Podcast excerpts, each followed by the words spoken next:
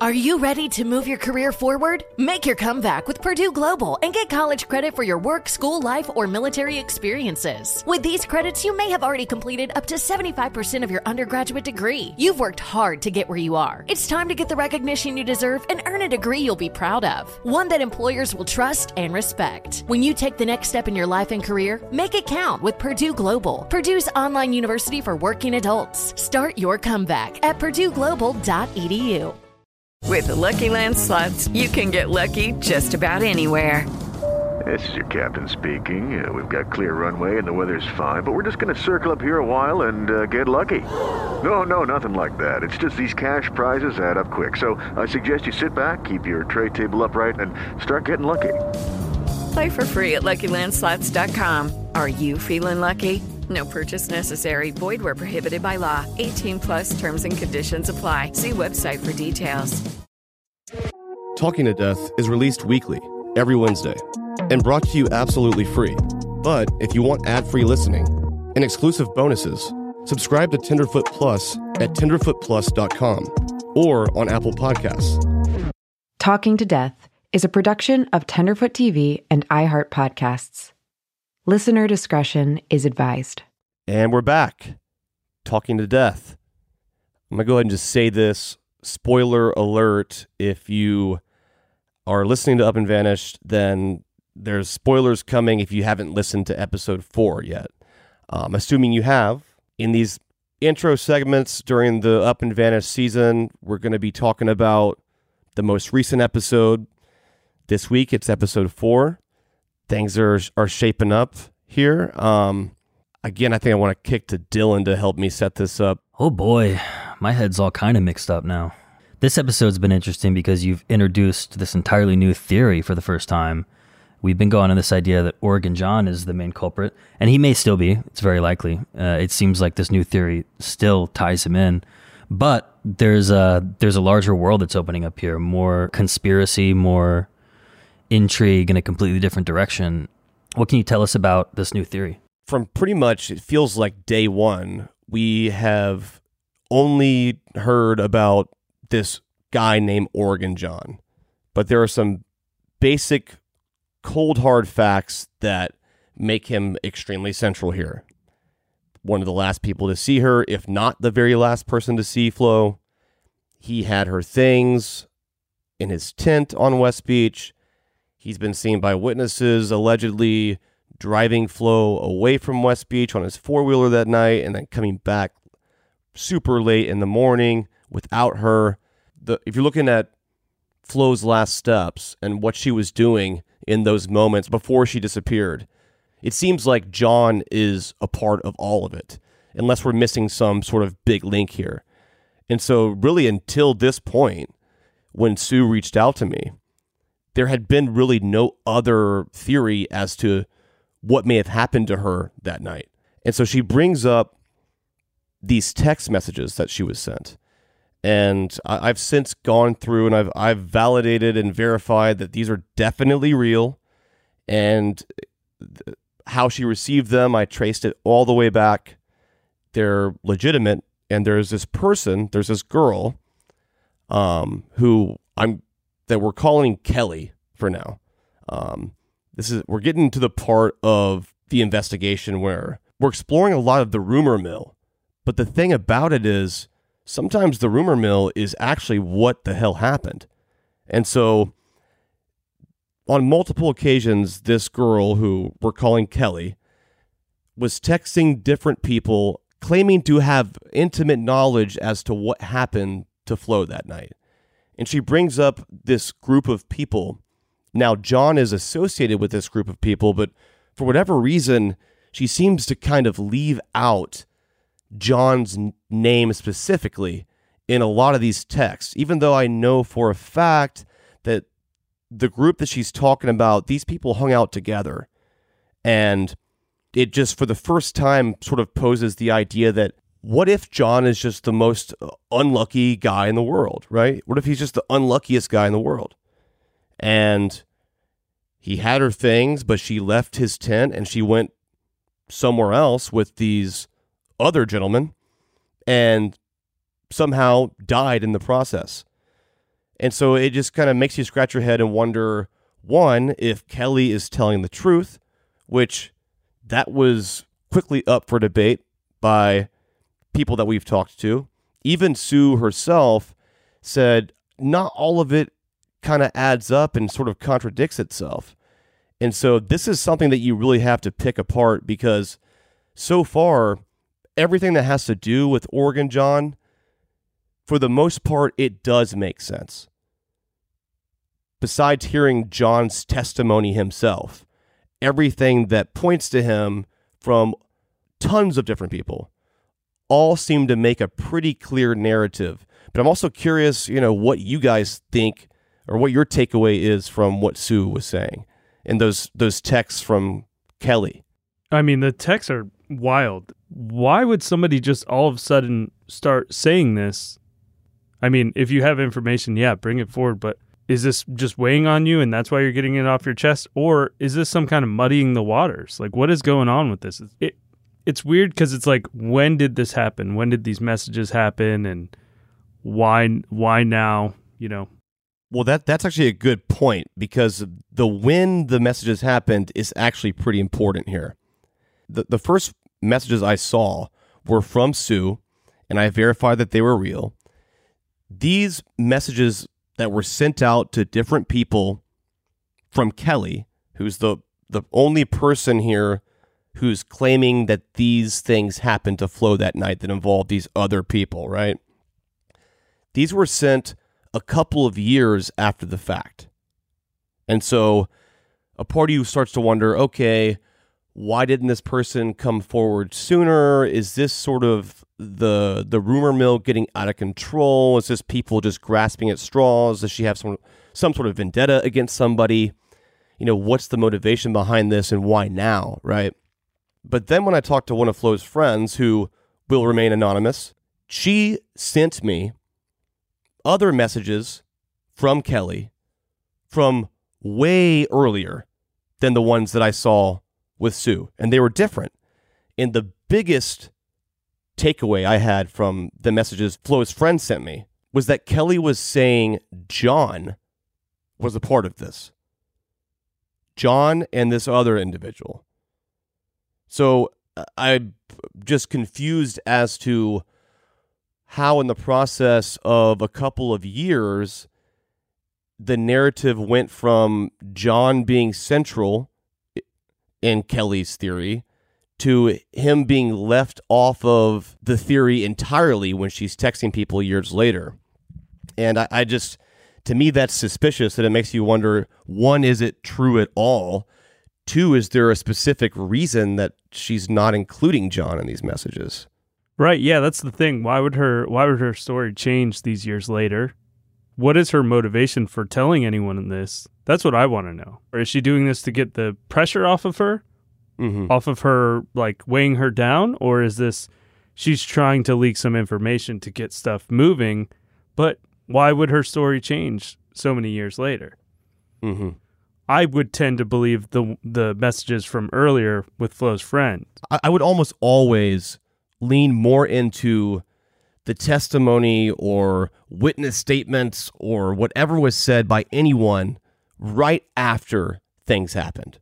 So I put more value into the messages Kelly sent to Flo's friend freshly after Florence was reported missing. Because that is that's so early on that nobody should really be assuming that she could be dead at all unless there was some other knowledge you had about a suspicious circumstance or you saw her die or you saw her deceased body. It sounds like she's saying she was right next to Florence's body. She doesn't do anything to clear up the fact that that wasn't what she was saying. Now, she doesn't explicitly say that literally, but the implication is pretty clear to me, I think, that she she believes that she was around Flo after she was deceased and they wouldn't let her back into this tent. What the hell is she talking about? Why would you even say that if it was completely bogus. Yeah, I feel like you wouldn't bring up the tent and in the way that she did if she didn't feel some sort of like dread or terror about what was inside the tent. Now, the, the thing we, everybody needs to know or somebody needs to confess to is how did she become that way, right? We have the call with her in the bushes, which is a big deal. And then after, I assume after, her friend is talking about not being let into the tent. So what happened between that call and her not being let in the tent? And and I know that I'm not the police. I know that nobody has an obligation to talk to me in any way, shape, or form. And I, I I'm taking that into consideration with what I'm about to say. But if you look at all the players that we've learned of so far, people who've made statements like this, Kelly is the only one who seems to be intentionally dodging me.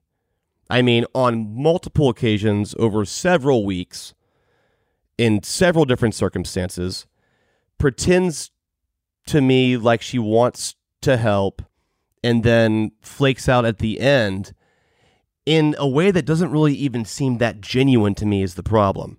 And that's just my opinion there. But I have nothing else to go off of other than my interactions with her.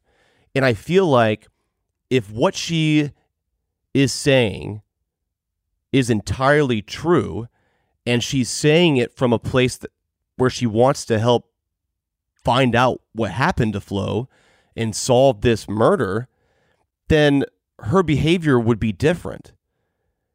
She, she's made some very big claims on record, and it's documented in several different places by tons of different people. I, I would just I would think that someone who said those kinds of things would feel some sort of moral obligation to speak to that.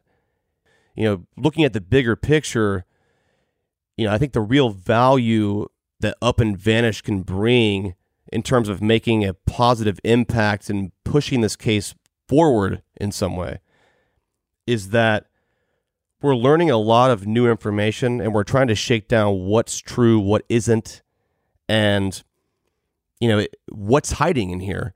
And I, I think that the most that we can do because we can't arrest anybody. I can't arrest anybody. Anybody could come. Anybody in this case could come confess to me and prove it, but I couldn't do anything about it other than telling the listeners, telling the public, telling you guys, and telling the police. That's really it, right? And so I think that looking at the bigger picture, we're just going to keep collecting all this information and put it out there. And with this information, we're also going to put pressure on the people who have the power and ability to do stuff about it. What can uh, viewers look forward to from episode five? Can you give us a little taste? Well, there's always been, you know, since the beginning, Oregon John has been what started out as to me almost like this mythical is he even real character right turns out he's very real turns out he's very bad you know everyone said he fled town. Been gone for a long time long gone right? What people have said to us is that they think he's in the philippines. These are faraway places that if that's where he really is good luck ever talking to him really. But after learning his full name and having some more information on this individual, we were able to do some legitimate internet searching. Turns out he's not in the Philippines, he's right here in Alaska. It's time for me to go find him and talk to him. Today's guest is one of my good friends. His name is Jason Hoch. I met him in the middle of producing season one of Up and Vanished years ago. And we've had so many long, deep, nuanced discussions about true crime, making investigative podcasts, podcasting in general. We have a really deep conversation about making these shows and digging into this really heavy content.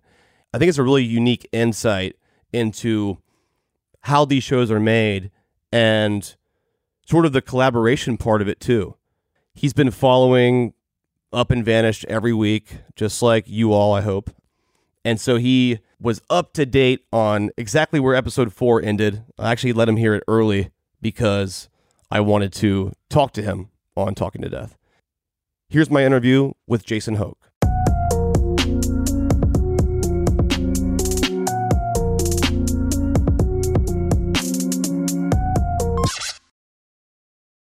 Jason, man, we're here. We're here. Yeah. We did it. we're done. Mic drop. How you feeling? Great. You know, I think you and I talk all the time in really weird incarnations, right? Yeah. Um, we come up for air every two or three weeks or two or three Right. months or Still it's alive over there. Okay, cool. Yeah. It's a text at four in the morning. Yeah. Like check this art out or whatever it is. it's always some Or we'll hang. nugget. Yeah. Yeah. Um, but we've never done this. Mm-mm. Never sat down like a interview style thing. Yeah. We've had plenty of conversations like this. Yeah. Off off mic. I, exactly. Yeah, this is great. It, to me, it's always a funny story looking back, and we, we've told it several times to different people h- how we met. Yeah. I, I want you to retell the story of how we met from your perspective back in the day. Yeah. So we were at Ponce City Market here in Atlanta, actually just right down from where we are in the studio right now. Mhm. And we were the second tenants behind MailChimp and still a pretty empty building. We were really excited about the space. We built studios. We had kind of everyone finally in the right home for how stuff works. And I was leading that team at the time as chief content officer. And I was really um, excited about the fact that podcasts were becoming a thing and we had real numbers and something was happening, right?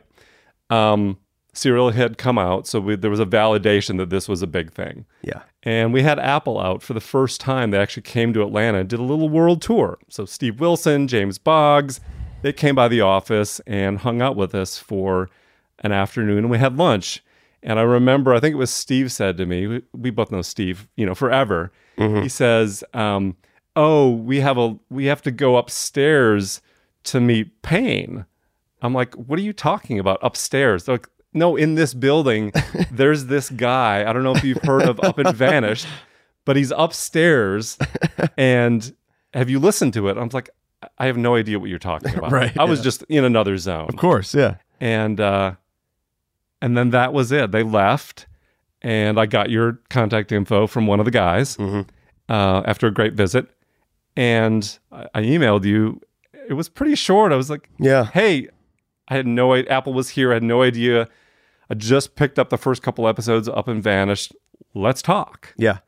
And what happened? I I responded. It- what's funny is that Donald and I were looking for an office space. And this is in the middle of the first season of Up and Vanish. We're probably like I don't know, 10 episodes in or something I think like that. you're right. I, was- I was binging. Like I was trying to catch yeah, up. like, so- and it was, you know, in the thick of it. And it's just, I think it might it was it was before the break in the case maybe. I don't I don't know which point it was at, but we were looking for office space and we went to Ponce City Market and we saw that HowStuffWorks was there and we knew that HowStuffWorks made podcasts. And I had like the silliest thought of like, well, I mean, if they're here and they're making podcasts, I mean, you know, maybe we, we should be here too. it's not that silly of a thought, right? It- it- I guess in hindsight now it wasn't, but like I, I wasn't really trying to. I was like, this seemed like a good path, and then so you sent me that email, and then I went downstairs to meet you one day. And I remember walking into your office, and I realized once I sat down in the chair in front of your desk, I was like, "It- what am I doing here exactly? Like, what are we just like saying hey to each other? Am is this a job interview? Uh, um, and we just started talking about what we were working on, and I don't remember how it came up. I, I want to say that you somehow mentioned the Atlanta child murders first. Yeah, yeah, and, And- and then you were ready. You were like, Yeah. yeah, us too. because Donald and I had been talking about that case and Wayne Williams and uh, the idea of doing a podcast series about that because I was blown away by the fact that I didn't I'd never heard of the Atlanta child murders and I was in my head at that point thinking that maybe the next podcast I do is not Up and Vanish season 2 it's it's this other podcast about this and you had mentioned that and uh we basically somehow eventually got to the point where we were collaborating on this. Yeah, I, I mean, I think I- was really hungry to start the kind of narrative version of how stuff works. It didn't exist, and I was, and I, I just fascinated about fresh, original story, Like stories. podcast narrative yeah, right? yeah, like limited series, Right. Like what was going to be Shows in that sense, yeah. yeah, what was going to be our thing? That's kind of was kind of my jam, and I'm I was just like, I want that. And Yeah. so, you know, listen, I was a white kid growing up in Wisconsin. I was probably 11, 12 years old at the time that all this happened in Atlanta, but I remembered it, and it stuck with me. Um, but I never resolved that, and so I just wanted to do something in our own backyard, and and I just thought, okay, let's just do it. Let's just start making a true crime show about this.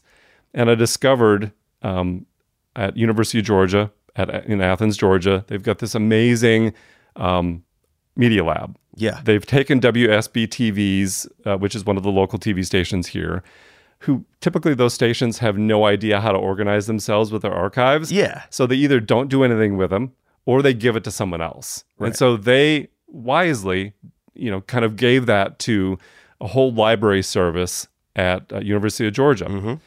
And one of the biggest kind of archives that they had was about the Atlanta child murders and Wayne Williams and everything. And it was absolutely stunning. You remember going downstairs in the in the this massive kind of library. It, it was something out of a movie. It, it was literally like a vault going down into the Harry Potter basement of some archive place. And they, once they transcoded and put all that stuff, uh, digitized it, I mean, I was up for hours every night watching these clips, like living like I was in, in, in the 70s here. In- incredible. And I remember the main kind of librarian archivist saying, We always knew someone would show up to do this story. We just didn't know who and we didn't know when. That's actually pretty cool. It's really cool. Like it really touches yeah, me. it was yeah, like it wasn't all for nothing. Right. Like we really, and also we made good use of that tape. I mean, we really did. so do you so this is the unofficial official story about that. Um they kind of didn't have their act together in terms of like and this is still a little bit of the case today. What should we charge? What's the quantity? What's the per second? What this is what we have to deal with sometimes if we're not kind of dealing with fair Yeah, use. with archival stuff, right? yeah. So they know how to do video but they've never done audio in podcast before so it was really kind of Yeah. not familiar both for university of georgia the brown media archives Yeah. but also wsb tv There was no precedent for that. there's that, no really. precedent and and so we did it we actually paid a significant amount of money for that but i heard later on from that same woman at wsb tv who we used Mm-hmm. um, i think for in the red clay and some other things that i worked on uh, gangster house etc she said "Well, we should have probably charged you 10 times what we charged Oh, you wow. so we were sitting on this kind of massive library Right. and i think you know archives speak to something that the the um the, the librarian said about you know we didn't know when and we didn't know who Yeah. there's also the other the flip side of this um if no one shows up then no one tells the story Yeah. and you know the the story of the Atlanta child murders and Wayne Williams and everything that's been down has kind of been out there for years, mm-hmm. but it hasn't. It's Yeah. never really done the deep dive. I know Soledad O'Brien did did a great piece Yeah. for CNN, but kind of bringing that into the present day had never really been done. It's just sitting there. Yeah. it's just sitting, and I see this all the time Yeah. in the red clay with the Dixie Mafia and, Yeah. and, you know Stony and and his father.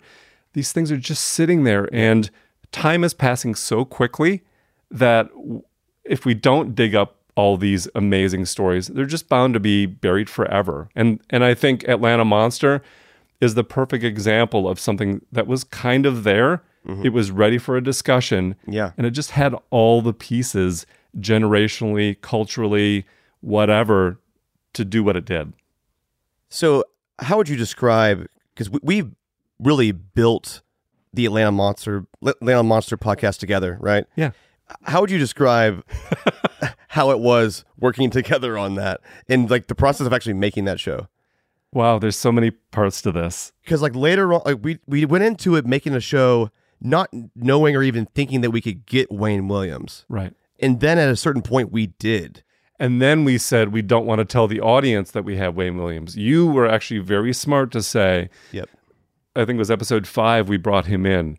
We have to hold people off. You know, I'm kind of in the position of if we don't hook people by that first or second episode, they may not stay with us. Yeah. They may not know this story. We need to bring We got to hook them no matter what. we what. need to hook them in. So it was a really a great creative discussion about Yeah.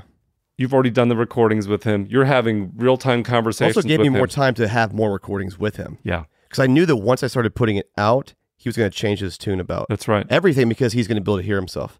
Yeah, and, and looking in hindsight, it was brilliant, right? Holding off. I always say like, don't hold on to things. Actually, put them there forward because in Sure. every episode you've got something great to share that's going to be big. So Mm-hmm. put it forward first. But in this case, I actually think it was the right call. Yeah, yeah. Um, and there was it just went against my natural instinct and and actually your right instinct. I think. But also, I think it forces you to look at all the other stuff, and we we hooked you with the story in other elements. Yeah. and it made like uh, if you like that exercise made us do that, knowing that we have something even bigger coming. But what what can we do with this? And like so, those first three episodes were really cool because it it just took you through like the the whole story at, at, at large. Why would you even care about Wayne Williams talking to a podcaster if you didn't know who he was and what he may have done? That's right. So no matter what the this could be the most the, the biggest thing in the world that's ever been covered. It could be the Oklahoma City bombing, it could be 9/11, it could be the Olympic bombing, whatever that is. You have to assume that no one knows anything. You actually Yeah. have to start from scratch and you need to start telling that story as if no one knows it. Not to insult their intelligence, No. but to lay the framework for what you're going to bring later on. And Yeah. it's so important Yeah, to establish that. And I think some people get that wrong. And there, you have so much. You have people that can actually tell the story for you, yep, archives that can tell the story for you, and and people that were there at the time. All those things yeah, help you tell that story to either the people that already know it and you give them a little kernel of something that they didn't know and they're hooked. Or like we talked about before, those young people who know nothing about it and you're setting the framework. Shit got off the rails around five or six. Yeah. because I had built all the way up to this arc in my head with Wayne, and then Wayne Williams just fucked everything up. then I found myself less as a podcaster, and uh, I was just uh, talking, I was just appeasing Wayne Williams for hours on end, trying to find a moment or a gap in between his talking to try to get him to answer any real questions. And then I was like, this isn't going to work the way I thought it was going to work. And so then I had to spend days while not like still responding to him and going back through the tape. I was like, I know he's lied to me. Where did he lie to me? And I went through and I found them specifically. And I had to go double, triple, quadruple check with the facts of the case and all the court records and everything and how I asked that. And I'm like, okay, now that I know he lied here, here, here, here, how do I present it to him and how do I keep him on topic? And so I was gearing up for that for the last several episodes. And that shit was happening really as the podcast was coming out.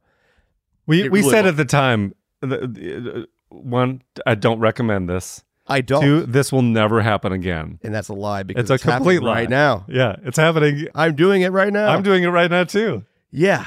And there's something to that, though, right? Yeah. A- And, you know, it- it's going to kill Donald to hear this, but like, and also, like, we're, we're both correct here, right? If, if you're making content, you're making a show in general, then you need to have it all together and buttoned up before you deliver it in, in some way to an audience. With certain types of true crime shows, podcasts especially, I think that there is a level of fluidity that you don't have to stick to and lean into. But if you're not, I think you're not doing the case a good service here. I think that you're you're uh, minimizing your opportunity to move the needle. Do you think we've gotten away from from that though? I I feel like Oh, that's a, that to me is uh, far gone. I feel like the factories have been built. Oh yeah. the content's being cranked out and and this is what i this is kind of what i miss a little bit is that is the chaos is the is the surprise it's the the revelation like i just feel like we need more people out there doing this taking chances knocking on doors throwing stuff in the trash reinventing it last minute. Like it's kind of the swashbuckling of podcasts that i that i kind of miss. Yeah. and I think even further than that, um, what, whatever you think of what's gone on in the industry the last, let's just say, year, you know, narratives, limited series, uh, I believe are will no matter what form these are taking, whether it's talk like this or it's video or whatever, I still believe that limited series are the heart and soul of the industry. Just it's kind of like HBO can't exist without their tentpole programs, without True Detective, without Mm-hmm. Right. Game of Thrones, Yeah, yeah. without White Lotus. That's what everyone loves. That's Right. the appointment viewing. So we're a little bit swinging the other way because of nervousness around economics and scale and all that stuff, and and some teams just not existing anymore, getting gutted, t- playing it safe Yep. cranking up the factory, if you will. And I just I believe that this is cyclical. I think that this will come back. I think we haven't really talked about that many shows being made into TV TV series or movies as much as we did. Mm-hmm. Yeah. I think that's already coming back in a in a big way. I've got a lot to talk about there. Yeah, yeah. And I just think it just takes that energy. There's a real energy in making these limited series and a real energy with the audience that you just don't get anywhere else. And I'm just fiercely, fiercely gung ho of just trying to make the best shit that I can. Why, As- why as- are you like that? Uh, I'm like that because Why haven't you just settled and been like, damn, this is good enough? Um, I think maybe you and not that many people will understand this, but um, I want to make the stuff that I want to make, and um, I feel like I'm never finished, and I'm exhausted by franch- franchises, superheroes, reboots, recuts, prequels, sequels, um, recasting. I, I just when fresh content hit hits me, I just I just it's great, right? It's so refreshing and So you clearly like the documentary. oh, I love it. Right. I do. So you love the storytelling, but why do you like true crime storytelling? Because that's a that's a specific thing, and it comes with a lot. Yeah, it's one of my lanes. I, I would Yeah, of course, it's one of my lanes too. I would say my lane is drama. Okay, so is that how you look at it? I look at it as I'm the drama guy, and there's hints of drama. There's hints of true crime and drama. Mm. So like, is The Sopranos true crime? Right. Like, there's intersections, right? There's Yeah. nuances in this in this space. Yeah. Um, I will tell you though, after Zodiac Killer, when we did that, Yeah. I was done with serial killers. That was like my rule. I was like, I just can't Yeah. deal with that version of true crime. Yeah. You have to separate yourself from from that stuff at a certain point, or or you get to a point where you learn that you gotta compartmentalizing it and and shielding yourself or taking a break from it is what you need to do to tell the story properly and to stay in your own lane and not fuck this up. Yeah. Like, uh, it, and it happens every single time for me. Yeah. Mostly, you know, not, I'm not really ever looking at awful photos of stuff. and We've, we've seen it. Yeah. But it's usually, I'm in the thick of it dealing with persons of interest and family and this interconnected thing that is there's no definitive right or wrong. And i'm on the pulse of it and i don't want to back down but there's no clear path forward either. Yeah.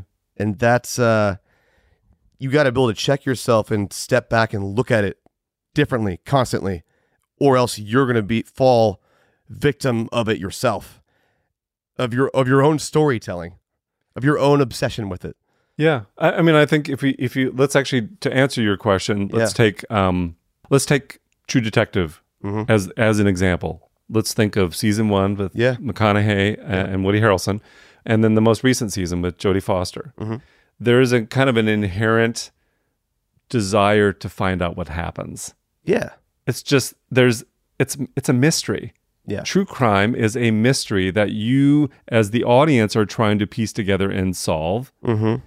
I think as a creator, as Yeah. a producer, as someone out in the field, you're kind of not only experiencing that, but you're actually living that. There's actually Yeah. something in your gut that drives you to want to figure stuff out. You're also And- solving the mystery of the storytelling, yeah, ex- exactly. right? How, even if I know more than the audience, what should I tell them and when should I tell them that stuff? Right. It's Yeah. fascinating. Yeah. It, it's it's wild. Yeah. yeah. Your tax refund belongs to you, not an identity thief. Over $6 billion in tax refunds were flagged by the IRS for possible identity theft in 2023. If you're in a bind this tax season, Lifelock can help.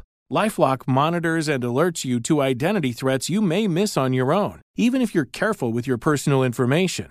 And if you do become the victim of tax related identity fraud, Lifelock has US based restoration specialists ready to help solve your identity theft issues. Plus, all Lifelock plans are backed by the Million Dollar Protection Package, meaning Lifelock will reimburse you up to the limits of your plan if you lose money due to identity theft. Let Lifelock help you protect your financial information so all you have to worry about is what to do with your tax refund. Go to lifelock.com slash iHeart and save up to 25% your first year. That's 25% off at lifelock.com slash iHeart. Identity theft protection starts here. Judy was boring. Hello. Then Judy discovered ChumbaCasino.com. It's my little escape. Now Judy's the life of the party. Oh, baby, Mama's bringing home the bacon. Whoa, take it easy, Judy. The Chumba life is for everybody. So go to ChumbaCasino.com and play over 100 casino style games. Join today and play for free for your chance to redeem some serious prizes. ChumbaCasino.com. No purchase necessary. Void where prohibited by law. 18 plus terms and conditions apply. See website for details. So you like true crime because of the mystery, really. And I think that's a that is an age old genre. It's timeless. Things that you don't understand or, or that bothers people. That scratches that curiosity bone in your body, right? And that's why I'm so drawn to true crime. I hate even the term true crime. Yeah. Um, I, I like the mystery of it. i i have a lot of thoughts about true crime, but I had this whole opening monologue that I had written and I, I recorded it. I played it back for myself and I was like, no, I can't, I can't put this out there. This is ridiculous. But I ended up slimming it down from like 10 minutes to like three minutes. And you actually hear it at the end of episode one in the new season. Um, but how I feel about it is that when I first made Up and Vanished, there wasn't a blueprint really for the non journalist, non credentialed person to be making a investigative show on an unsolved case and be that in depth with it. And then that got really big. And I got a lot of shit for being that guy who shouldn't be that guy. And that's okay. That was that's fine. And like I ate that, dealt with that, learned from that, matured from that. Then you fast forward, you know, seven years later, season four, right? Everyone does that. It is totally normal now for Joe Schmo to go make go investigate a cold case and make a podcast about it. And I, I kind of just realized that on my own in, in like a organic way. And it made me think, okay, so I have two options here in making a new season of this show. I can do what I, I know how to do and stick to that and just tell a good story. But what if I take all that I've learned from all my mistakes, all the things that worked, uh, as much as I've been hardened over the years, and went even harder and took bigger risks that I wouldn't have taken or couldn't have taken back then. Feel again how I felt in 2016, scared alone on an island. If I do that, then I'll have no regrets. Yeah, it's actually something I wanted to comment about this season Mm-hmm. that you really you address something that's kind of been it's stuck with me for years, and I've I've let What, it. Go. what was it? Which part? Uh, fear. Mm, yeah. So the first whatever I, I told you this um, first nine or ten minutes of the first episode of this season is an absolute masterpiece. Okay. Th- well, one, thank you, but two, tell me why because I I val I value your opinion here. So it's like it it I get chills. Like there's a real I feel like you're in harm's way. I feel like you're going into harm's way in a big way and it scares the shit out of me. And by the way, um and this is throughout the episodes, we're actually slowly flying to the destination that maybe you like that part? Yeah. I love it. That was a I conscious effort that I had to really kind of tweak. It was little things. Yes. But I was like, it feels nice slowly getting here. And it's slow to get there in real life. Yeah. And I kind of took an hour to get there. it's like the turbulence on the Uh-huh. plane and like that is a metaphor for your own kind of turbulence in your brain you know Uh-huh, yeah. and i think ah, I, i'm t- you know there's been many conversations that i would sit on for two days before making a phone call to an fbi agent Totally. or having an Which is uncomfortable smart. If, conversation you, if you're thinking that, then you should do that. Yeah. yeah but I, I i was literally just fearful of the word no like Hmm. not even fearful for my life i was fearful of someone saying no to me Yeah. and it took me a long time to get over that and and some of that's repetition some of that's confidence some of that's you know like just Right. saying stop it already go out there and knock on someone's door Mm-hmm. right like it's actually okay or uh, seeing the people you work with do these things and not wanting to be the one that screws up yeah. um, and so to me, what I'm hearing and seeing in this new season is this underlying fear and this the kind of unknown danger. Mm-hmm. And the audience feels it. I'm telling you, they feel it. And so Yeah. it has that edge to it. It has, I know you and I know like how you will do some pretty wild things already. I And- can promise you it goes there. And, and that this is the hard part about tr- trying to figure out how to express that in a podcast Yeah. is that I automatically know that there's going to be a percentage of people who think I'm just drumming some shit up. And in a way, I'm being poetic about it, so I am. But and what how can I express to you my genuine fear? But the see the audience is so what we don't sometimes realize is the audience is actually rooting for you as a storyteller and as a character in your own Mm-hmm. Right. series. Yeah, yeah. They're rooting for you and they want they actually want to hear all the emotions. Like, Yeah. I've worked with journalists who and I've I'm guilty of this too. You're there and you can't help but break down and cry when some when you're interviewing someone. Mm-hmm. Right. Because it's just human. Yeah. Um, I think people want to hear that that you are just as human as the person you're talking to. Yeah. And and it's just eh, you know, I think during the pandemic we had that couple year stretch where we were do, kind of doing everything on the phone and Zooms. Yeah, I hated that. And I said, when I start Waveland and I start this new thing, the last resort is you can make a phone call. There- That's easy. That's a gift. it's a gi- it's a gift. It's your second You or start here and you Yeah. land there if you got to. unless we run out of budget on something. yeah, shit happens, you right? must do it in person. That is mm. my rule. And I took some really experienced journalists on the road. Yeah. And what I didn't realize to to to do exactly that. And they were like, "Wait, we're we're going to all these places?" I was like, right, because that's oh yeah, n- that's not e- not one not easy to do. Not always what happens, anyways. and and I think a, a lot of what we see in print and digital is quick emails, Oh yeah, phone calls that are twenty Respond minutes of these questions for the or- qu- for the quote. Yep. And what happened? It was so I was so proud of this. Is we would have these conversations with some pretty big big deal people. Yeah. And you know, my creators that I'd be working with, they said, "Wow, you're right." Um, you know, we were we were with someone for six hours, Right. and then we came back for breakfast the next morning for another three. Yeah. Now we may only use you know thirty Three- minutes in a three 10 minutes. right? But like you earn trust, Yeah. you hear the sights and sounds of where you're going Mm-hmm. and then you just build a rapport with people and you know one of my other rules and kind of because i've done tons of interviews is and what's so great about audio is you put the mic on and after about 15 minutes um it melts away and unlike being filmed there is a comfort level where you forget that that's there it's there and so i i ha- have learned that people although they may be hesitant they may seem resistant they actually want to tell you their truth. Mhm. And the problem is, no one ever asks them. The thing is, do you want to listen? Yeah. Do you want like do you genuinely want to listen? Do you want to listen and do you want to ask them a question that no one's ever asked them? Right. And so I Or are you willing to tell them things that you're asking them about too? exactly. So um I obsessively prepare. Yeah. I come up with my list of questions. I I reorder them and then I throw them in the trash and I memorize them. And then it's just a fluid conversation and you ask that question and there's that moment. I see it I, I, I spent 18 months with former KGB agent Jack Barsky. And I, I sat with him for three or four hours at a time at his house during the pandemic in one little tiny room like this. Yeah. And I asked him questions. Maybe I would be fearful of some of these questions because I'm I'm, I'm kind of getting in there. Yeah.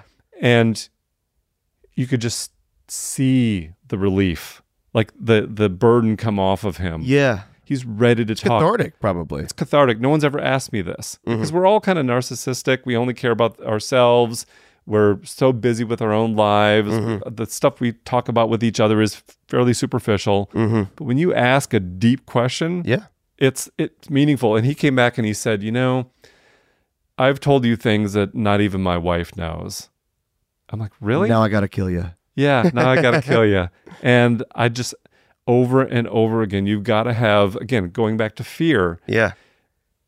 You're going to have some tough conversations. You're going to have some amazing conversations. Mm-hmm. You just got to you got to have some stones to be able to just be brave and ask Yeah. the question and you might actually be surprised by the answers you get. Hey guys, it is Ryan. I'm not sure if you know this about me, but I'm a bit of a fun fanatic when I can. I like to work, but I like fun too. It's a thing. And now the truth is out there. I can tell you about my favorite place to have fun Chumba Casino. They have hundreds of social casino style games to choose from, with new games released each week. You can play for free anytime, anywhere. And each day brings a new chance to collect daily bonuses. So join me in the fun. Sign up now at chumbacasino.com. No purchase necessary. Group. Void were prohibited by law. See terms and conditions. 18 plus. I don't understand what the big fat ones are. You don't put those inside of you, do you? I mean, you do? Yes. This is a show about women. Okay, so I just reapply my lip gloss after eating a delicious lunch. We are headed back now to European political systems class at Baruch College. Finally, a show about women that isn't just a thinly veiled aspirational nightmare. That's it, that's actually the name of the show. It's not hosted, not narrated, we're just dropping into a woman's world. It's like reality TV on the radio. I found out when my dad was gay when I was 10.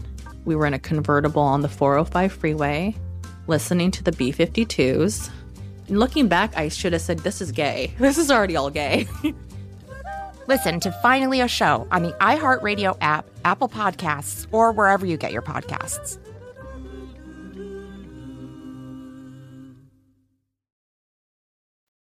Wasn't it funny that almost every single time that you were super anxious and fearful of an interview, nine times out of 10, it was just your own anxiety in the way? You actually taught me something that I repeat over and over. I don't know if you realize this or not.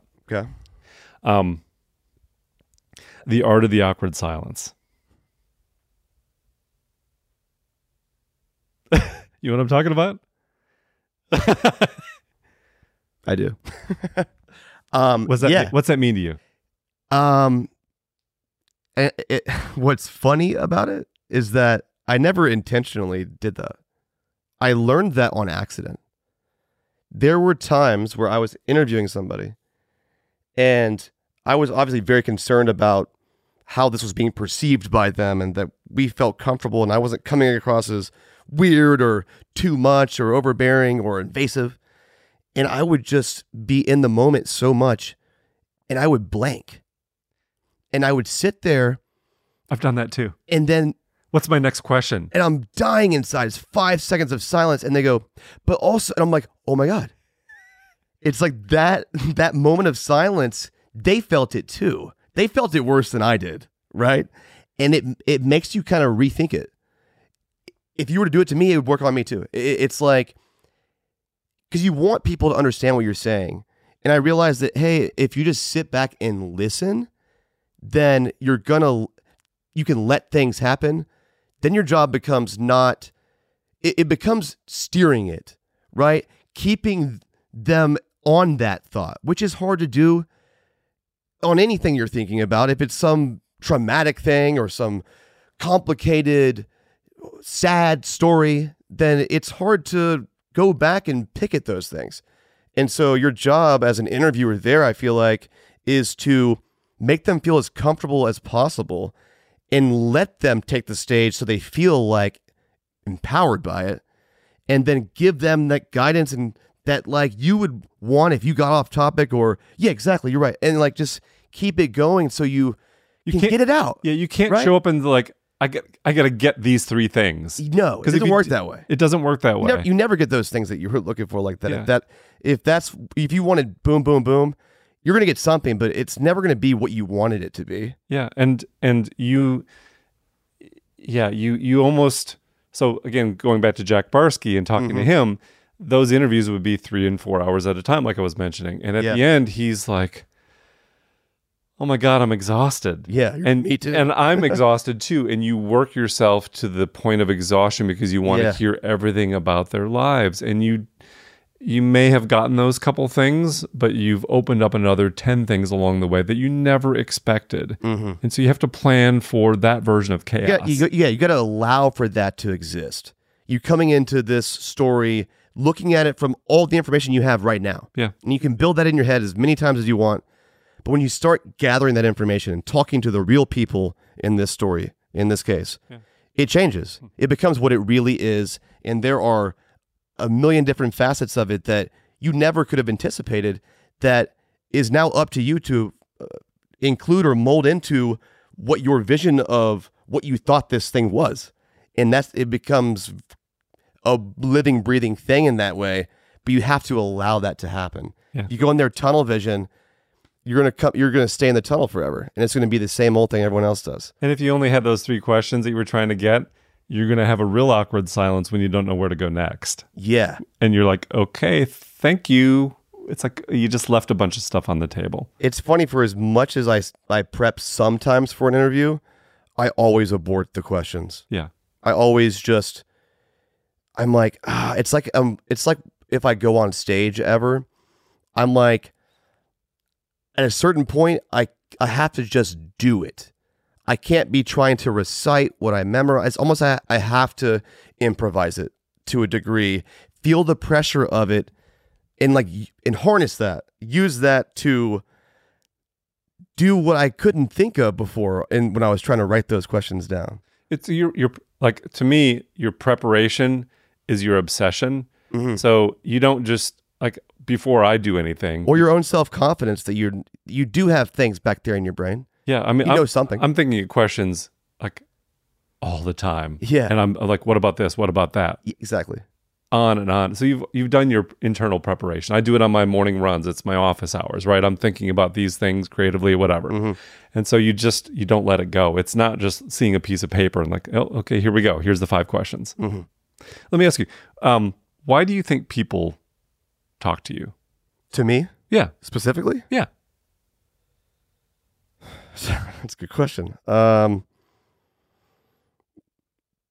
maybe there's uh something about me that is.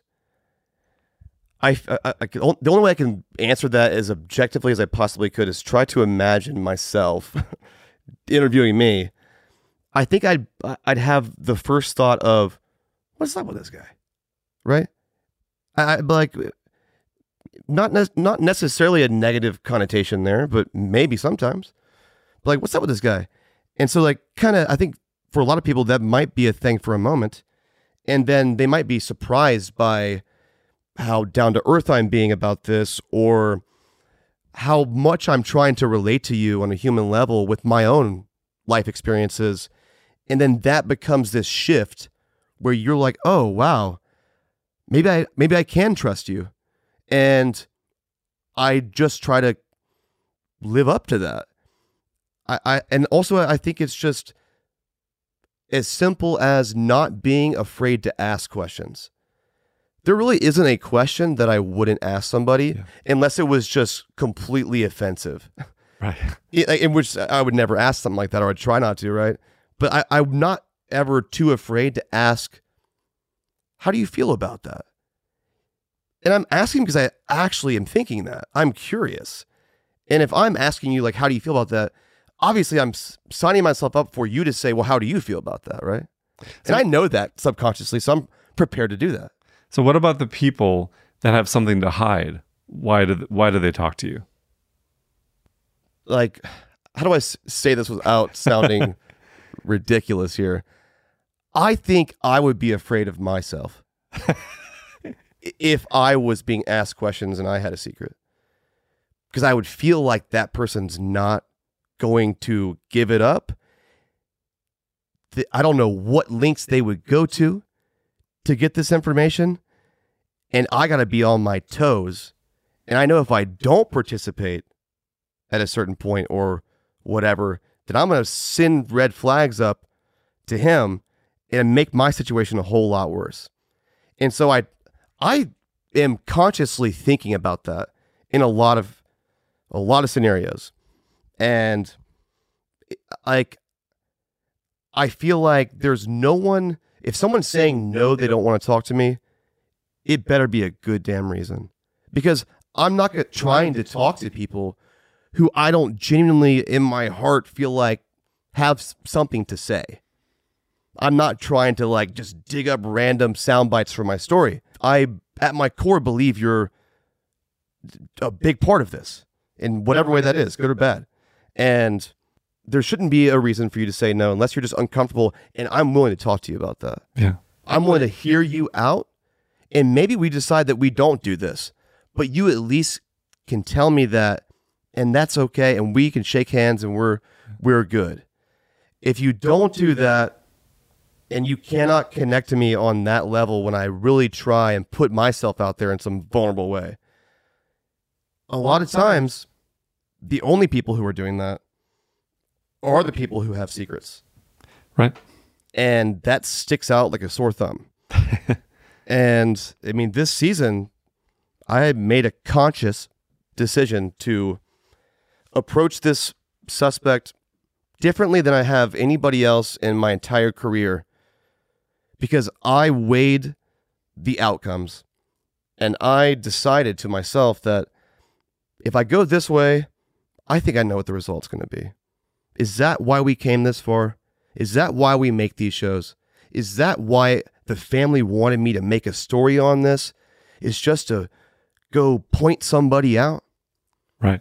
Or do I take it a step further within the the legal within my legal bounds to do something out of the box and scary with the sole purpose of trying to find out the truth. And that was that was the fucking scariest thing I've done this whole time because it was kind of like a moral dilemma for a minute that I ultimately sorted in not that long because I it just made me look in the mirror as like, what do you value? What why are you doing this? And it's the, it, it goes back to why I did it in the first place. I'm not just doing it to tell a story. I'm if I'm investigating something, I'm really trying to investigate it. And I'll be honest, I'm pissed that season two and season three cases aren't solved. Hmm. That fucking pisses me off, man. Now, I've never stopped investigating them. I have had, I've flown to Denver three or four times now in the past year, and I've shared with them a lot of information. And there is active investigations going on in these cases. But I look at that and sit and think, what could I have done differently, right? And the only thing I can control is putting myself out of my comfort zone a little bit more and just believing that it's going to be okay. Even if that is in a, a certain moment, not necessarily the case. We can feel the fear. I mean, the the the audience fear not that you're afraid, but we Yeah. we're afraid for you. Right. This confrontation is a big. I mean, you've shared some of the stuff that the rest of the universe is going to hear pretty soon. Mm-hmm. It's chilling. Yeah, and it's not only chilling as a confrontation in and of itself, but again, in the back of your brain, again, we're rooting for you, we're scared for you, and we don't know what the outcome is. We don't mm-hmm. because and and and in that moment, I don't either. Yeah, and you're trying to weigh those things. Like, What are the options? I always think out or try to think out every possibility. What could? What are the options here? Yeah. And I'm like, okay, going this way is my is my best option. I I I could yield the most results this way. And if I'm going to go this way, I'm not going to half-ass this way. I'm not going to one foot in, one foot out. And so I really truly embodied a character and created an entire trap for this individual. And, you know, I hope this becomes a conversation. Do you think you did the right thing? Yeah. I want to hear the argument to why I didn't. I think that if you're willing to say that, not on some Instagram comment, not in some review or some phantom Reddit account, if you really think that I didn't do the right thing and want to have a conversation about that, I'm, I'm curious as to why you think that. And the only thing I can think of is that you are upset that I tricked this person. Law enforcement does that all the time. Law enforcement isn't involved in this case. We are. I am. I'm not breaking the law. Well, it's not like you didn't have a. So, what I also love is you actually put some of that debate yes. of what you should do, what's going on in your mind. It, Yes. it wasn't just like, let's play games, let's play tricks, let's do whatever. Like, you actually had the moral discussion about what we should what what's the what should we be doing how should we be doing it is everyone going to be safe like what's the right like that that was a discussion that you you kind of included in Mhm. the in the in the podcast if you will Because uh, if you ask me if I think I did the right thing, to me, it goes immediately to the conversation of, okay, well, if we're going to do that, let's zoom out even further, right? Let's look at all the other true crime podcasts. Are they doing the right thing?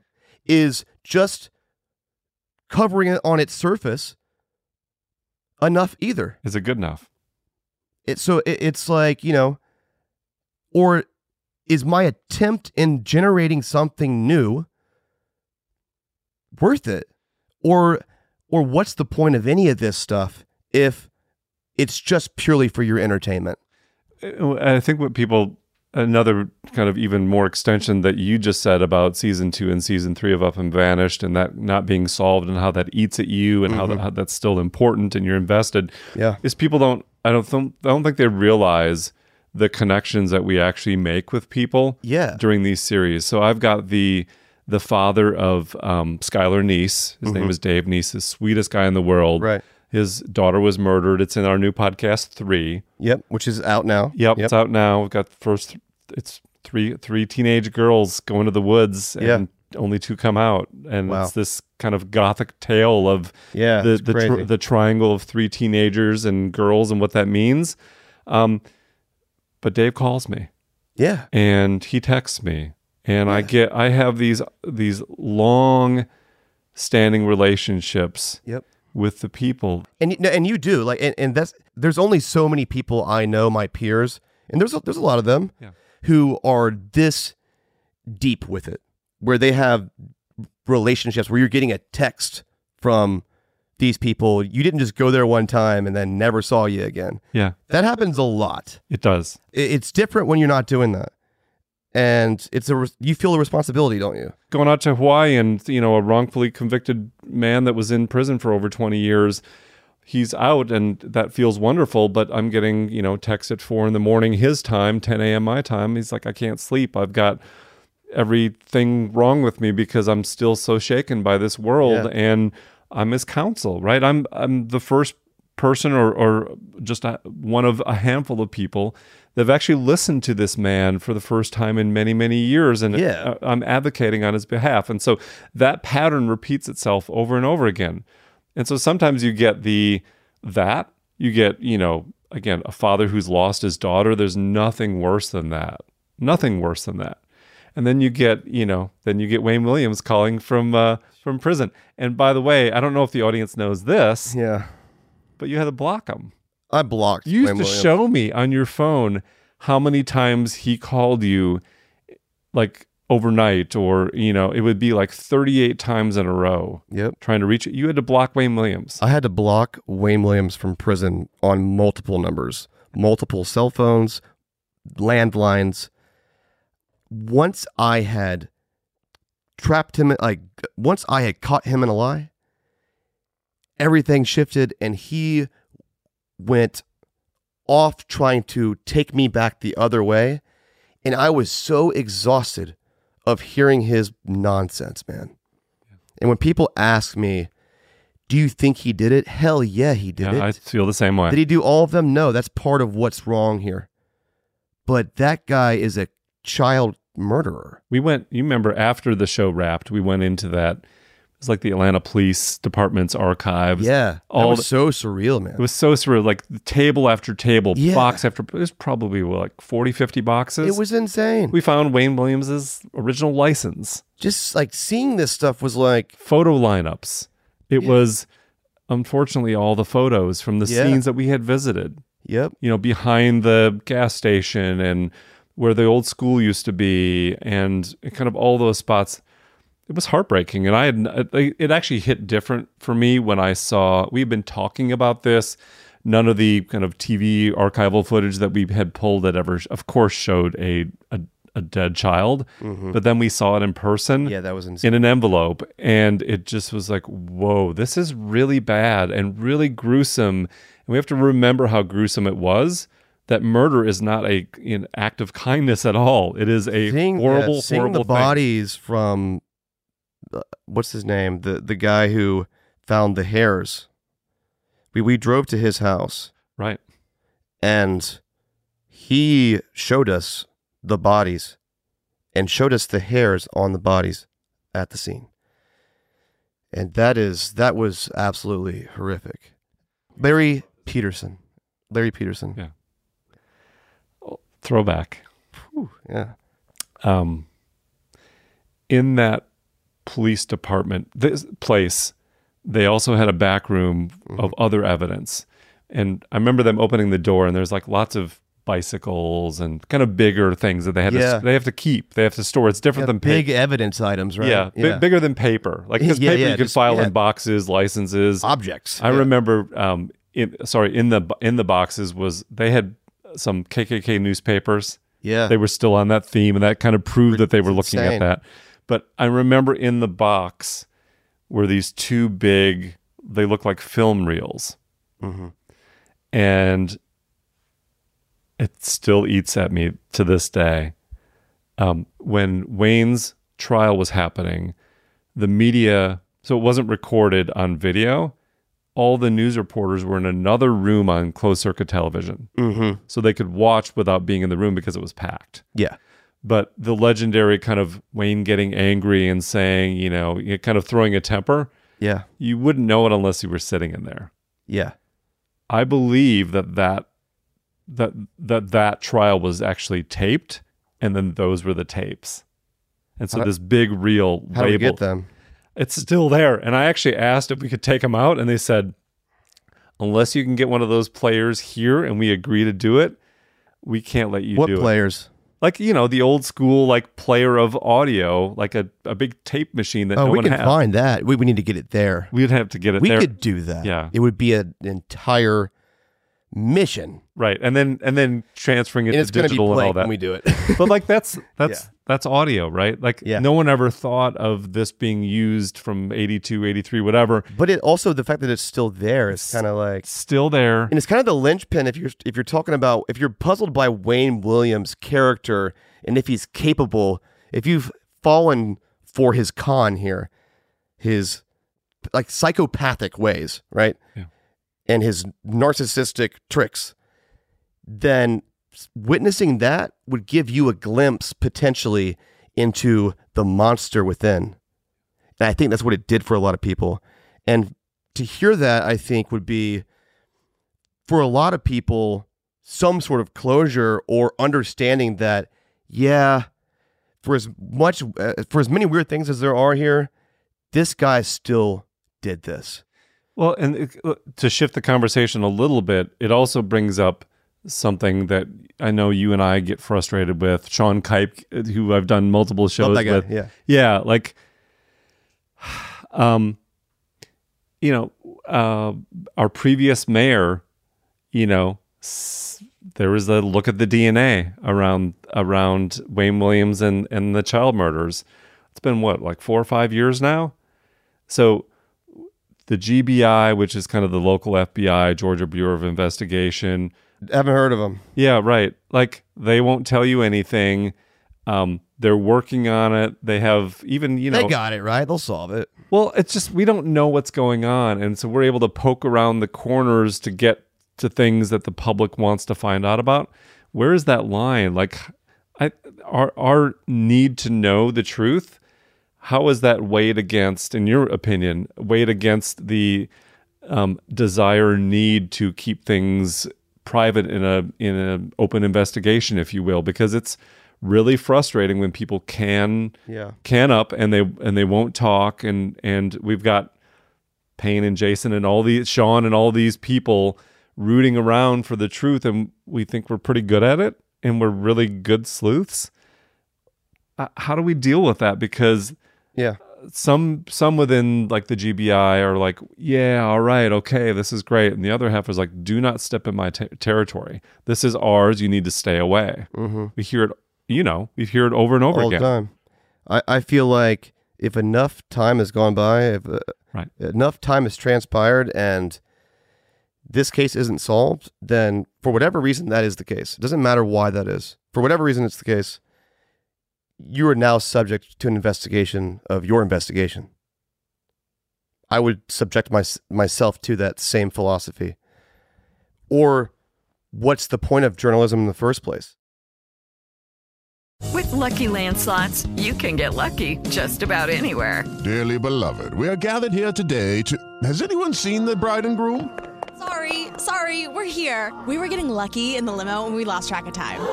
No, Lucky Land Casino, with cash prizes that add up quicker than a guest registry. In that case, I pronounce you lucky. Play for free at LuckyLandSlots.com. Daily bonuses are waiting. No purchase necessary. Void where prohibited by law. 18 plus. Terms and conditions apply. See website for details. I don't understand what the big fat ones are. You don't put those inside of you, do you? I mean, you do? This is a show about women.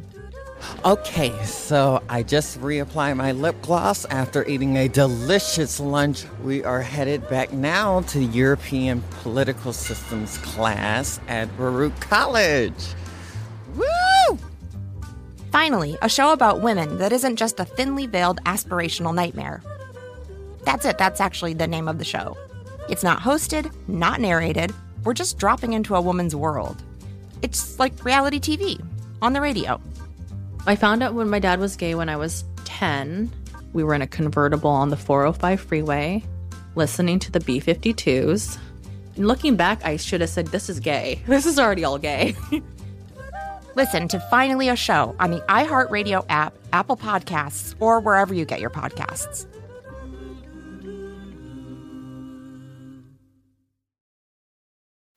you were saying that you're looking for big stories to tell and, and you had this whole sort of uh, evaluation of big audience small audience big story small story.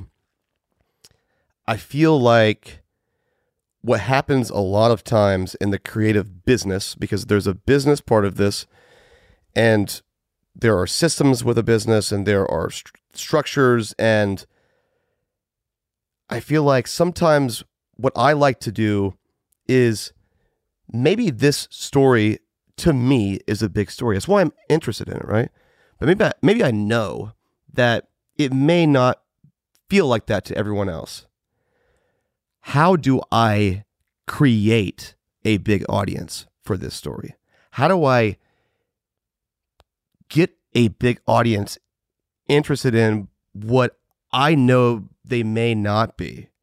unless I did it the right way or something. The biggest hurdle in the creative process, if you're in the creative business, is that it's human instinct to repeat what you just did.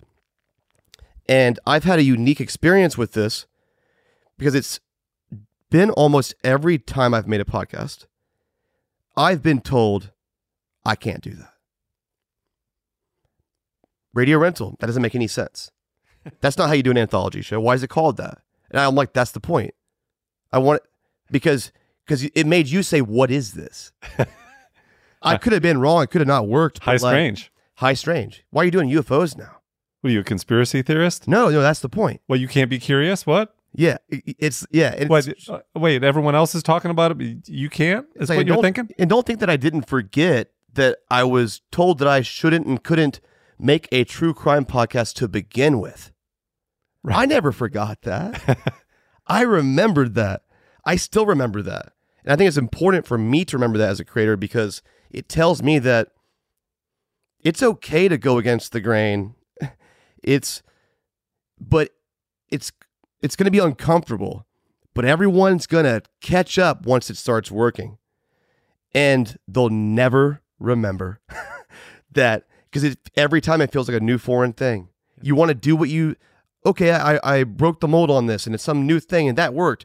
Now we're just doing that now. No, we're not. We're doing the next thing. Yeah. And like it's, that is exhausting to try to systemize, but I think it's what you have to hold on to to a degree as a creative person engineering this thing that's that's how the most special content has ever been made it's because it was the outlier it did something different and that meant that there that the creator was out on a limb they felt like this shit couldn't there's no blueprint for this shit working everyone wants the the the whole runway for the thing right but that's not going to make stuff that lasts for a hundred years i don't think Yeah. What do you mean 2001 A Space Odyssey? What do you mean a sh- The Shining? Right. Right Well, that sounds weird. sounds awesome though Yeah. But yeah. Awesome. But like, who's going to go see that? mm-hmm You know, Star Everybody. Star Wars, George Lucas. Like, what is this? A space opera? What the hell is yeah, you forget that at, at one point in time some of the greatest works in history were some foreign idea that people probably shot down because there was no proof that this would work. People want proof that it would work, and in the creative industry, that usually is some other comparison to another body of work that succeeded, and you're modeling it after how they did it because you know that people like that. Why I would rather spend my I'd rather spend time in my brain trying to figure out how I can get more people to like something that they may not innately like. Maybe I didn't innately like it either. And now I do. And that way that I got into it is going to be the foundation for how I want to get you into this too. And I'm really kind of communicating with you like, hey, let me show you a door here. Hear me out. 30, 30 seconds, right? Got you in the th- first 30 of first 30 of the podcast. Can I level with you? Can I get you in there the same way I, I was I was dubious too. And I'll get and like I'll give it to you. Yeah. But come here for a second. I got to show you something. Yeah. Right? And I think that you can't lose sight of that and it's easy to do that because you don't want to fail. and it's uncomfortable and it's weird and Mm-hmm. Yeah, it's and it is it's weird. hard to even explain. Uh, it is. I call. I kind of have tried to put this in a box sometimes and explain how we But feel. you've seen me do this shit too. Oh, and I've you've seen- seen. I've also seen you, which is also like why I think we have a great relationship. Is I've seen you question what I've been doing, and and been like, all right, like I I, I don't know, and then uh, it will actualize, and you'll go, oh, I get it now. Yeah. And then you you do that now too, and I'm like, oh wow, for me that's validating too because I'm like, oh, like we're all growing here. Well, remember what We're I all learning from each other. I'm learning from you too, right? remember what I said? I'm working on eight series at the same time. Which is, I mean, that sound like he's being for real, guys. This is, but yeah, there's like there's eight creative processes, right, and different hosts Unique. and journalists. So some are documentary filmmakers, Mhm. some are journalists, some are writers. Many have never done this before. Yep. Um, some of these are very personal biographic stories. Wait, let me guess. Do they say, but I'm not a podcaster? Right. Like they all have this. So the biggest mistake I could make is say this is how this is how you make a podcast. Mhm. So I am like I am how I describe it to everyone is I'm very involved. I can be very micro in the process of assisting on many levels. As you, you know me as not the the corporate suit, but I'm the I'm the I can edit audio, I can do the You can get down to the to the minutia. I can do every part of this except host. No, you can do that too. No, I can't. I'm terrible.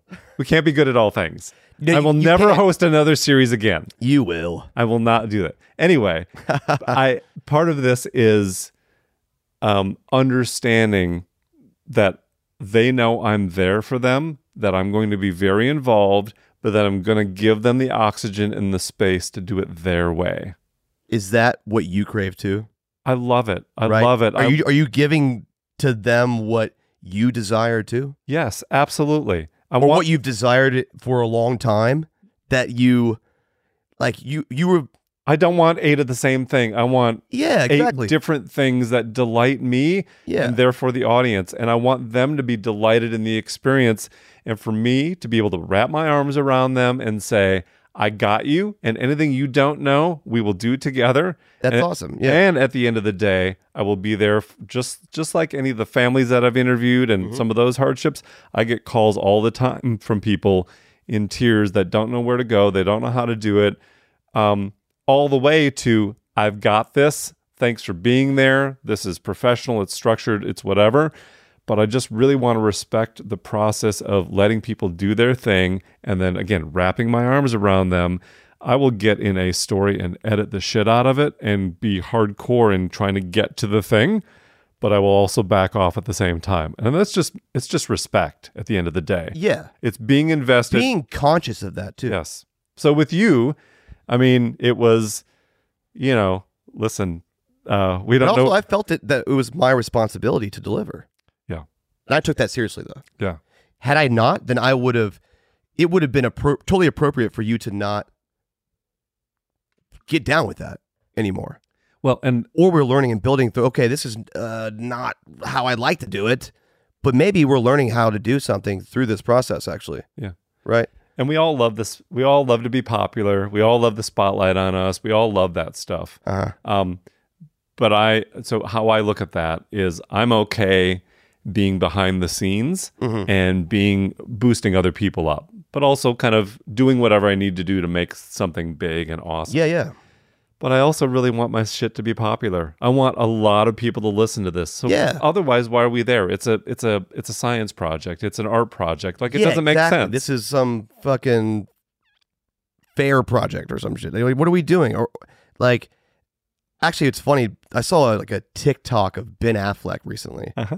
And he was talking about. I'm gonna butcher how he said it, but he was talking about fame and you know, like a big audience and something the- something like that. And he was basically saying it's not that he craves the attention he's performing, he's creating something, and he wants the most amount of people to experience this. Yeah.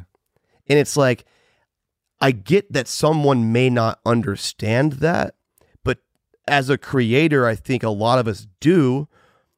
And that's how I'm wired. yeah, you're not a sellout for doing that either. I mean, when we- no, when no. we- it's like I want remember- this thing to be as big as possible because it's I think it's important and this is my craft.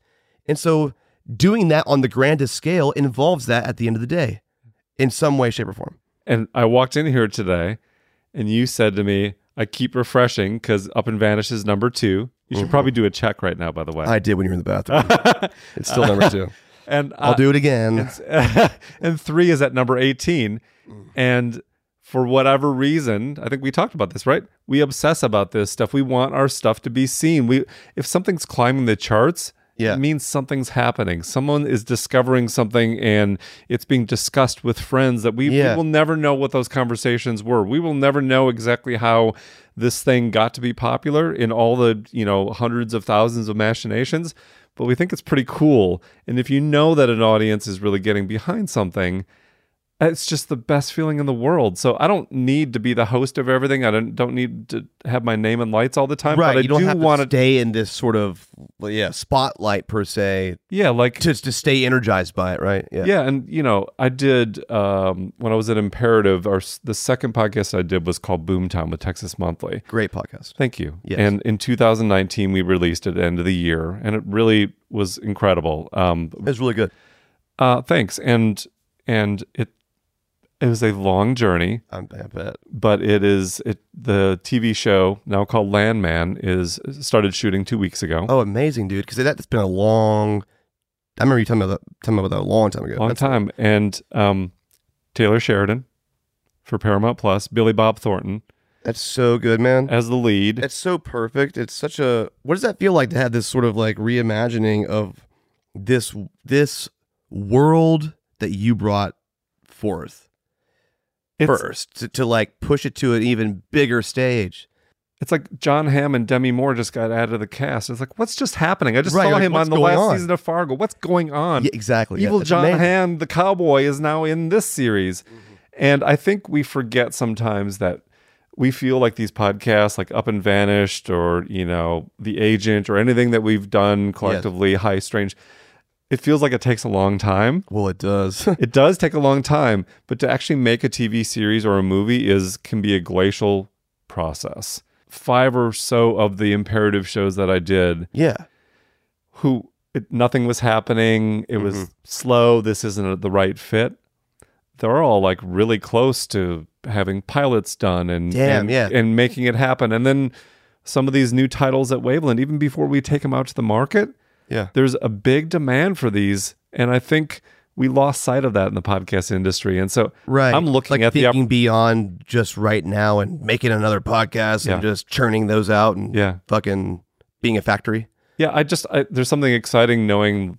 I don't know. I mean, I don't know how many of these will land, but being emboldened by Landman being a series that will come yeah, out, that, And to then- know that it could be bigger than what it was, and that that that dream's still alive. And then other things are following it. It feels like for me, it's a moment in my life that has been like nothing else. When I see, I don't know, just like all these, because getting back to the creative process a little bit and trying to explain that uncomfortable, like this is big for me, but I need to translate to, that to you mm-hmm. moment that we were talking about. One of the exercises I do go through is early on with the team, we actually make the show art and the deck and the visuals and all that stuff right at the beginning. Yeah, I want to make I- the movie. I've done that a lot too. I want. I just want to make the movie poster because if I can see it in a movie poster, Yeah. I know what the show is. I know what the identity is. And and by the way, change your mind ten times before the Sure. release. But I want people when they look at any of the shows that I do to feel like they've walked into a theater of really cool mm-hmm. stories. And you don't have to love them all, but um, I think there's something there for you. I feel like what I I experience every time I'm making a new show, every time it feels like I'm learning how to ride a bike again. I'm starting over from scratch, and I get to this point where I'm just buried in it, and I'm like, man, is this any good? Is this is this the time I just put out a piece of shit show, and everyone around me? So thank you guys, like all my friends and peers, family. It's like, man, we know it's gonna be good. And I go, and and my response as of late has been like, okay, well, I appreciate that, but like, I don't know that. Like, y- you know, y- like you have that faith in me, but I think what's not considered is is that I gotta think of it and do it, and I'm always fearful that like I'm gonna run out or something. It's almost and maybe it's like a, an irrational idea, or maybe not. And you know, not everything's gonna be as good as the last or that, whatever. But it's like I, I feel like every year that goes by, I'm like, this, my work needs to be getting better. And I don't want to fall off. My peers and friends have a lot of faith in me, which is thank you, everybody.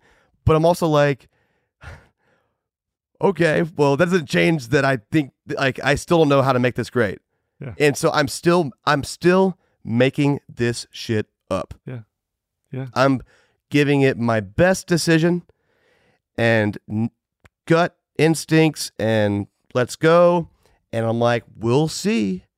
But taking into account all that I've learned through everything that didn't work and did work and trying to infuse how I feel a little bit more into it in terms of like a more nuanced creative project that I don't know can hit on levels that maybe my other ones didn't. Some a little stuff- bit more depth, you know. Some stuff is just not going to work. It's just the r- wrong time, wrong moment. It happens. And the stuff that didn't work for me was the moments when I got talked into a project that I, looking back, I really didn't believe in. I thought I was being a good corporate citizen. Right. And like you kind of like sold yourself on it. But in hindsight, you're like, you know, when you believe in something. And Yeah, it's kind of like mine versus like this is the team, and there's nothing wrong with teamwork and like being part of the whatever. But Sure, yeah. I kind of signed. I was, I was like, yeah, yeah, okay, yeah. Let's. If you guys believe it too, then let's do it.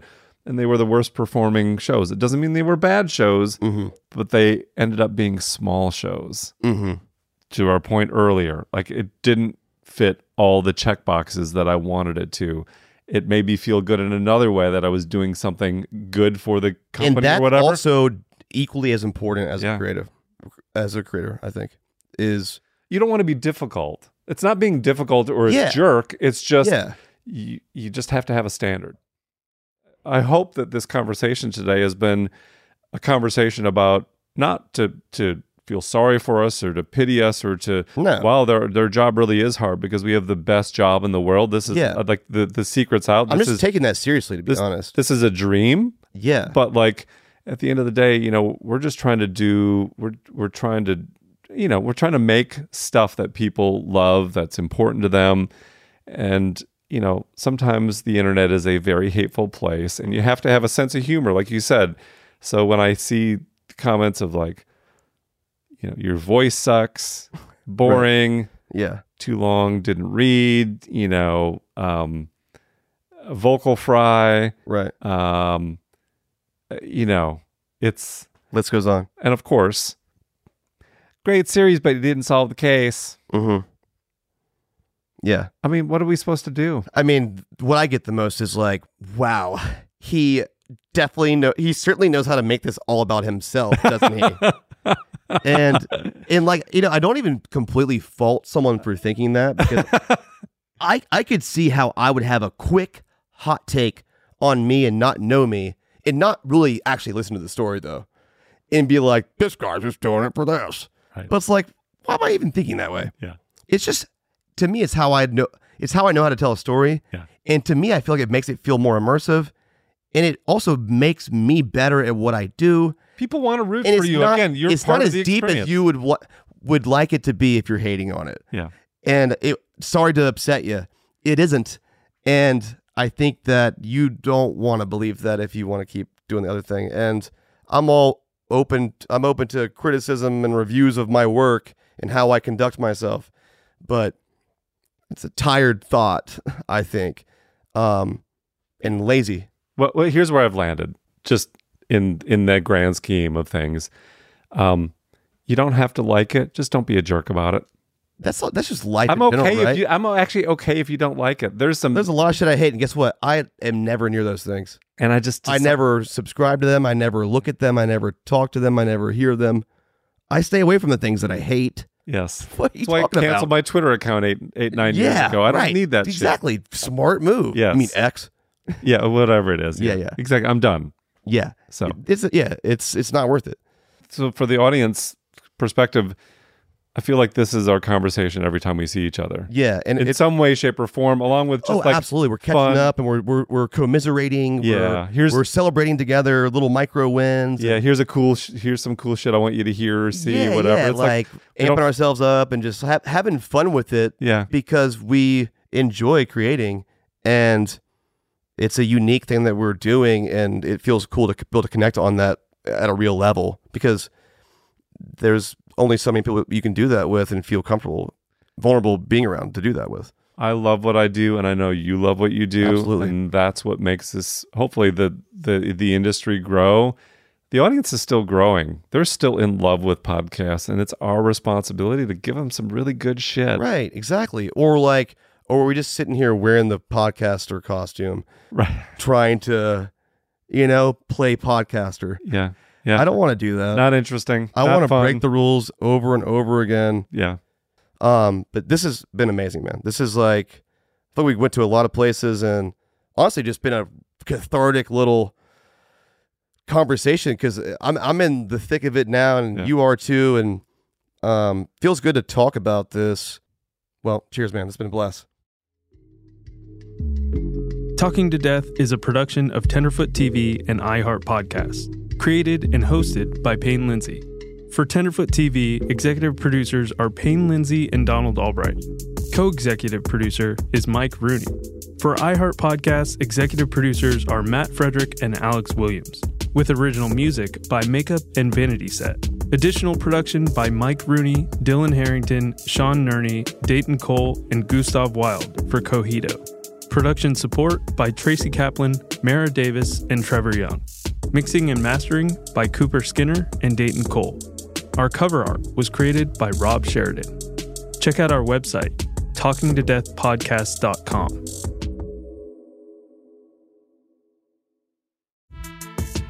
Thanks for listening to this episode of Talking to Death. This series is released weekly, absolutely free. But if you want ad free listening and exclusive bonuses, you can subscribe to Tenderfoot Plus on Apple Podcasts or go to tenderfootplus.com.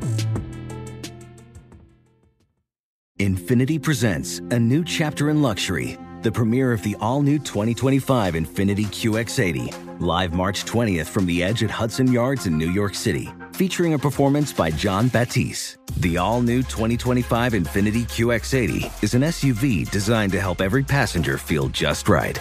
Be the first to see it March 20th at 7 p.m. Eastern, only on iHeartRadio's YouTube channel. Save the date at new-QX80.com. Don't miss it. 2025 QX80 coming this summer. With the Lucky Land slots, you can get lucky just about anywhere. This is your captain speaking. Uh, we've got clear runway and the weather's fine, but we're just going to circle up here a while and uh, get lucky. No, no, nothing like that. It's just these cash prizes add up quick. So I suggest you sit back, keep your tray table upright, and start getting lucky. Play for free at LuckyLandSlots.com. Are you feeling lucky? No purchase necessary. Void where prohibited by law. 18 plus terms and conditions apply. See website for details.